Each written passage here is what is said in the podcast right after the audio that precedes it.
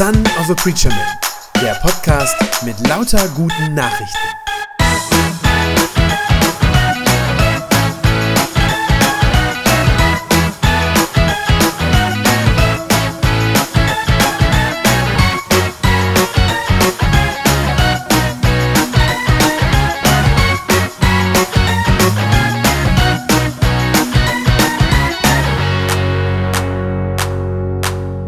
Ja, wie geht's euch? Alles gut? Gottesdienst hat angefangen, sind so ein bisschen reingekommen. Alles okay. Ich hoffe, ihr seid ein bisschen runtergekommen von der ersten Aufregung, wobei so ein bisschen aufgeregt ist man natürlich trotzdem irgendwie noch. Völlig klar. Bin ich auch an so einem besonderen Tag. Wisst ihr eigentlich, dass das früher noch viel krasser war, diese Aufregung, dass die Konfirmation früher, ja, sozusagen noch viel mehr Bedeutung hatte für das Leben von Jugendlichen oder im Leben von Jugendlichen? Wusstet ihr das? Das war nämlich früher der Startschuss ins Erwachsenenleben. Ja, also oft war danach die Schule zu Ende und dann ähm, war alles neu sozusagen. Ne? Schulende, Konfirmation, dann ab in, in die Ausbildung oder so. Äh, und dann war man auf einmal mit 14,5 erwachsen oder so. Ne? Das ist jetzt heute zum Glück nicht mehr so, also ganz so krass ist es nicht, nicht ganz so schlimm. Äh, ihr habt noch ein bisschen Zeit, alles gut. Aber, aber in Glaubensfragen, da ist das immer noch so. Gibt da ja sogar so einen, so einen Begriff für, ne? ihr seid äh, religionsmündig mit 14 Jahren. Also das heißt nichts anderes als, ihr dürft selber entscheiden, was ihr glaubt. Dürft auch selber entscheiden, ob ihr irgendwo zu einer ähm, Gemeinde irgendwo gehören wollt und zu welcher ihr gehören wollt oder gar nicht. Ja, das sind alles Sachen, die ihr jetzt selber entscheiden dürft. Das heißt mit anderen Worten, ihr dürft jetzt selber entscheiden, worauf ihr euer Leben baut. Was die Grundlage für euch ist.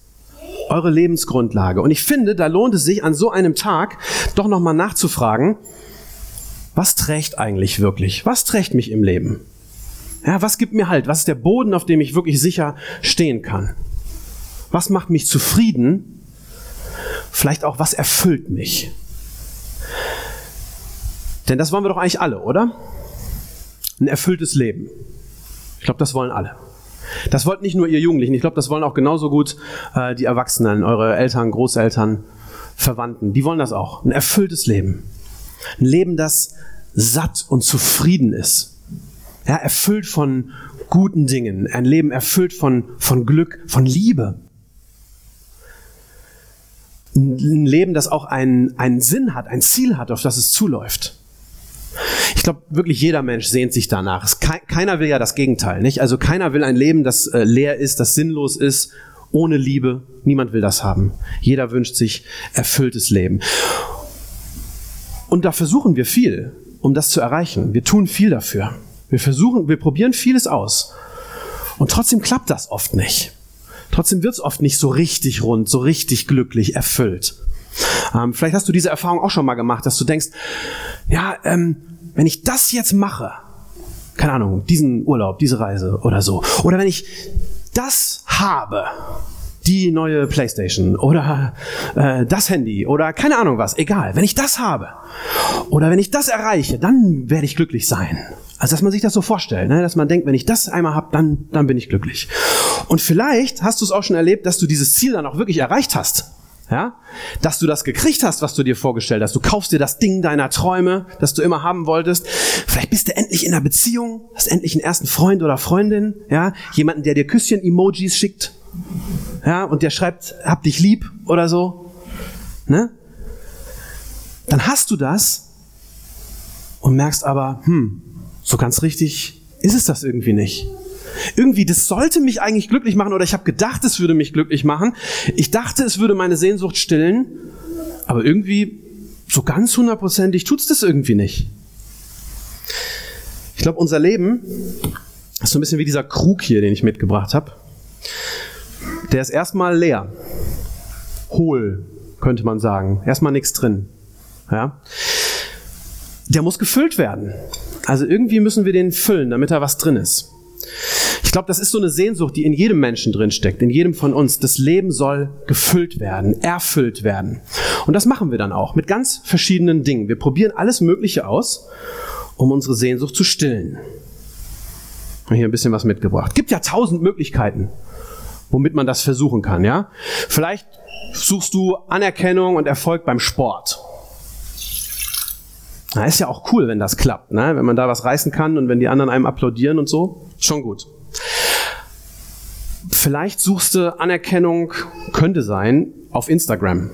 Also ihr wahrscheinlich nicht. Ähm, aber ich habe gehört, es gibt Leute, da ist das so. Ja, ähm, dass es Leute gibt, die posten echt jeden Tag zig Bildchen von sich selber und warten sozusagen nur darauf, ja, dass andere Leute auf das Herzchen drücken unten, ne? Oder irgendwas äh, Nettes drunter schreiben. Fühlt sich auch gut an, wenn dann einer schreibt, oh Model, wow. So, ne? Genau, könnte auch sein. Und das, manchmal ist das so fast so ein bisschen wie so eine Sucht, ne? dass man alle fünf Minuten nachguckt. Hat schon einer, kennt ihr das, dass man so runterzieht und wieder aktualisiert, um zu gucken, haben neue reagiert? Ja, gut, okay. Habe ich auch schon mal gemacht. Ähm, gibt auch Leute, die versuchen, ihre Sehnsucht mit Shoppen zu füllen. Immer neue Sachen haben. Ne? Ja. Oder mit Zocken. Das könnte auch sein. Wer hat den höchsten Killscore in der Klasse? Ja? Ja, das glaube ich. Ne? Oder mit immer neuen Beziehungen, dass man sich da reinstürzt, neue Partnerschaft. Mit Sex gibt's auch. Versuchen wir uns zu füllen. Mit Partys, ne? Saufen. Ja, ich habe am letzten Wochenende den ganzen Kasten alleine leer gemacht. Ne? Gibt alles Mögliche, was wir versuchen. Alles Mögliche. Was das bei dir ist, das kannst du rauskriegen, für dich selber rauskriegen, wenn du dich fragst, was ist das Ding, von dem ich meine, dass ich es unbedingt brauche, um glücklich zu sein? Was ist das? Was, was denke ich, was meine ich, dass ich unbedingt brauche, um glücklich zu sein? Ich weiß auch noch selber, so als ich so 14, 15 war, da habe ich immer gedacht, naja, also ich will schon äh, erfolgreich werden, ne? ordentlich Kohle verdienen, habe ich gedacht, so, so richtig. Habe ich den falschen Job für, ne? Äh, will mir ein dickes Auto kaufen können, ne? Gut, dickes Auto habe ich jetzt, aber das, äh, ich dachte damals an Mercedes oder sowas oder BMW. Jetzt fahre ich so einen Bus, weil ich vier Kinder habe. Aber gut, egal. Also, das war schon so meine Vorstellung. Um die Welt reisen, ne? die Welt sehen, dachte ich, ist cool. Das Problem ist, am Ende sind diese Sachen, erweisen die sich doch alle als leer und als sinnlos. Zumindest langfristig. Wisst ihr warum? Weil nichts davon bleibt weil das alles nicht übrig bleibt, weil die neueste Konsole irgendwann wieder veraltet ist. Dann ist sie wieder weg. Das neue Handy, das ist dir irgendwann auch dreimal runtergefallen. Sieht auch nicht mehr so richtig gut aus. Ähm, die Freunde, die ziehen vielleicht irgendwann weg, könnte auch sein. Die Beziehung geht irgendwann in die Brüche. Das viele Geld macht dich am Ende auch nicht glücklich. Und dann ist nichts mehr da. Wir versuchen, die Sehnsucht zu stillen, unser Leben zu füllen, aber ich glaube, wir suchen ganz oft an den falschen Orten. Wir machen das immer und immer und immer wieder und es ist immer wieder so frustrierend, weil am Ende, da bleibt es dann leer und trocken und nicht richtig erfüllt. In der Bibel, da wird die Geschichte erzählt von einer Frau, der es ganz genauso gegangen ist, die das auch erlebt hat. Ähm, die hat auch alles Mögliche probiert, um ihre Sehnsucht zu stillen. Äh, es wird gesagt, die hat schon fünf verschiedene Ehemänner gehabt. War schon fünfmal verheiratet. Und jetzt ist sie in der sechsten Beziehung. Ja, also mit dem ist sie nicht verheiratet, aber in der Beziehung drin. Und offenbar hat das alles nichts gebracht. Ja, offenbar haben diese ganzen äh, Ehemänner, die sie da hatte, ihre Sehnsucht irgendwie nicht stillen können. Und als sie, wie gesagt, in dieser sechsten Beziehung dann drin steckt, da passiert es ihr, dass sie einen Tag, eines Tages zufällig auf Jesus trifft. Der sitzt äh, nämlich an so einem Wasserbrunnen, wo man damals ging man immer zum Wasser schöpfen. Ne? Man hatte keinen Wasserhahn zu Hause, sondern musste immer mit dem Eimer oder so oder mit so Krügen was holen. Und Jesus sitzt da an so einem Wasserbrunnen, mitten in der Mittagszeit. Die Sonne brennt so richtig vom Himmel runter. Ne? In Israel knalle heiß um diese Zeit. Und er sitzt da und die Frau kommt, will Wasser holen, denkt sich nichts Böses und Jesus fängt mit ihr ein Gespräch an. Und er redet von Durst. Ja, ist auch klar. In der Hitze und so hätte ich auch Durst. Er sagt erstmal, dass er selber Durst hat, bittet sie, dass sie ihm ein bisschen Wasser abgibt von dem, was sie da äh, rausholt. Aber das geht ganz schnell, dass sich das Gespräch so dreht. Ähm, und auf einmal ist klar, es geht eigentlich nicht um den Durst nach Wasser, sondern es geht eigentlich um den Durst, den diese Frau in ihrem Leben hat. Auf einmal dreht sich dieses Gespräch um und davon ist auf einmal die Rede. Jesus sieht das nämlich bei ihr. Jesus weiß das, sieht ihre Sehnsucht nach einem erfüllten Leben, sieht ihren Durst sozusagen. Und dann zeigt Jesus auf diesen Wasserbrunnen, der da ist, und sagt Folgendes. Er sagt ihr, wer von diesem Wasser hier trinkt, der wird wieder Durst bekommen. Ja, das ist normal. Aber wer von dem Wasser trinkt, das ich ihm gebe, der wird nie wieder Durst haben. Denn das Wasser, das ich ihm geben werde, das wird in ihm zu einer Wasserquelle werden. Und das Wasser dieser Quelle fließt und fließt und fließt bis ins ewige Leben hinein. Das sagt Jesus. Jesus hat den unglaublichen Durst dieser Frau gesehen, ihre Sehnsucht nach Sinn, nach Anerkennung, nach dieser Liebe. Und er sagt zu ihr, ich weiß, dass du überall schon nach dieser Erfüllung gesucht hast. Das sehe ich. Das weiß ich. Ich kenne deine Sehnsucht nach Glück und nach erfülltem Leben, aber du hast am falschen Ort gesucht. Denn echte Erfüllung, die findest du am Ende nur bei mir. Und ich glaube, das ist bis heute so. Das ist bis heute für jeden Menschen so. Das, wonach meine Seele wirklich dürstet, ob ich das weiß oder nicht. Aber das, wonach meine Seele wirklich dürstet, ist, dass Gott, mein Schöpfer, mich annimmt. Dass ich weiß, dass der mich lieb hat.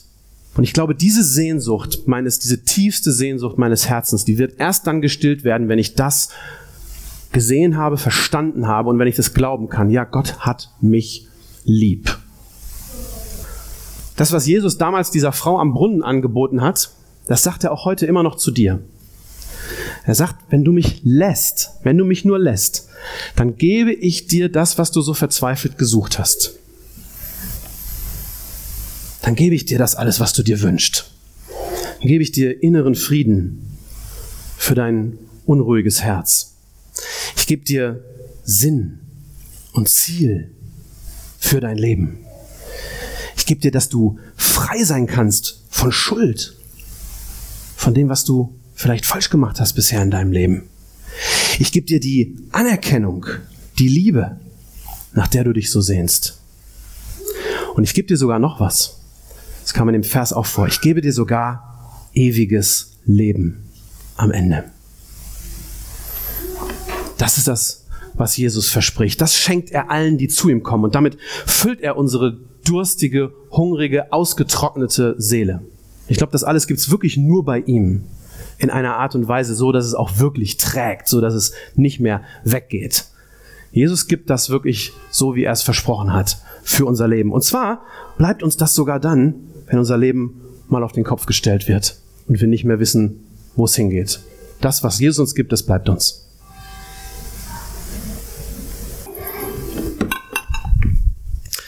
Gottes Liebe. Das ist das, was unseren Durst stillt. Für mich selber kann ich das auch sagen. Als ich das irgendwann kapiert habe, war ich noch einen Tacken älter als ihr jetzt. Als ich irgendwann verstanden habe, als mein Herz kapiert hat, dass Gott mich wirklich liebt.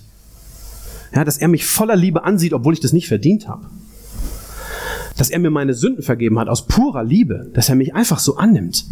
Und dass er sich nicht sehnlicher wünscht, als dass ich zu ihm gelaufen komme und mich einfach nur von ihm in die Arme nehmen lasse.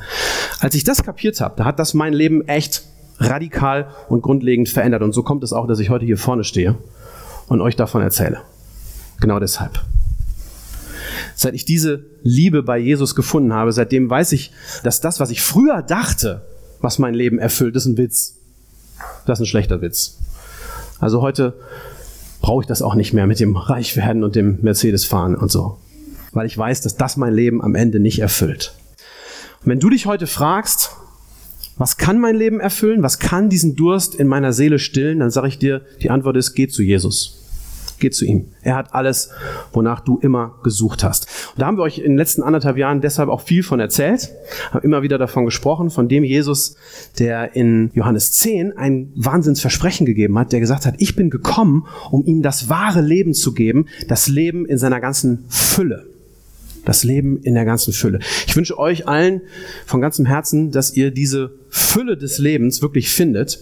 Und ich weiß ganz gewiss, wenn ihr euch von Jesus erfüllen lasst, dann werdet ihr diese Fülle bei ihm finden. Amen. Das war eine gute Nachricht vom Son of a Preacher Man. Wenn sie deinen Glauben gestärkt hat, dann abonnier doch einfach meinen Podcast bei Spotify, iTunes oder podcast.de und gib mir ein Like auf Facebook. Ich hoffe, du hörst mal wieder rein. Gott segne dich und bis bald.